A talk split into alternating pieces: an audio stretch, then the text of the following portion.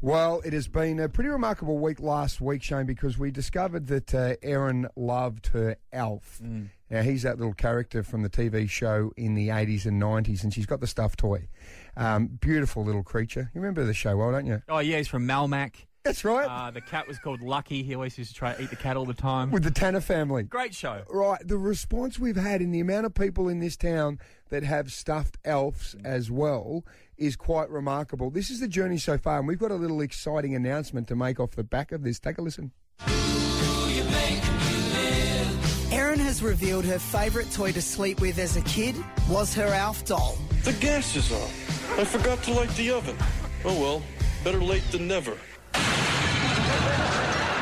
But Erin's wife Tracy won't let her sleep with Alf anymore. I have thought of one way I will let him come into our bed. If we have him cremated and he comes over in an urn, comes over in an urn. But as it turns out, like Erin, Adelaide loves Alf. Sarah from the Barossa, good morning. Yes, I'm Team Erin 100%. my elf lives on my bed every single day. He's my prized possession. I love him so much. Valley, good morning. You have an elf? Yes, I have an elf. I've had him probably since I was four or five. Yep. He lives in my room. He's not allowed in the kids' room because he's mine, but they're allowed to play with him. So now Operation Alf begins.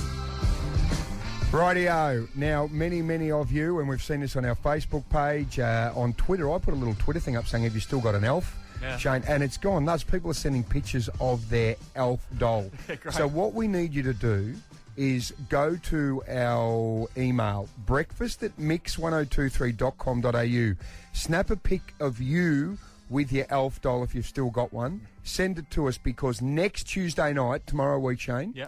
we are going to have an elf party. now, to get into your elf party, Yeah. you've got to have a stuffed elf. He's your ticket in. Oh, great. And we're going to turn Adelaide into Alphalade. and this is the whole point of trying to get Alf back in bed with Erin. Okay. Now, Tracy, Tex and Tracy, not happy, as you heard. Mm. She wants to burn him, and only the ashes can come. So we need to convince her, right? We'll reveal how we're going to convince her tomorrow.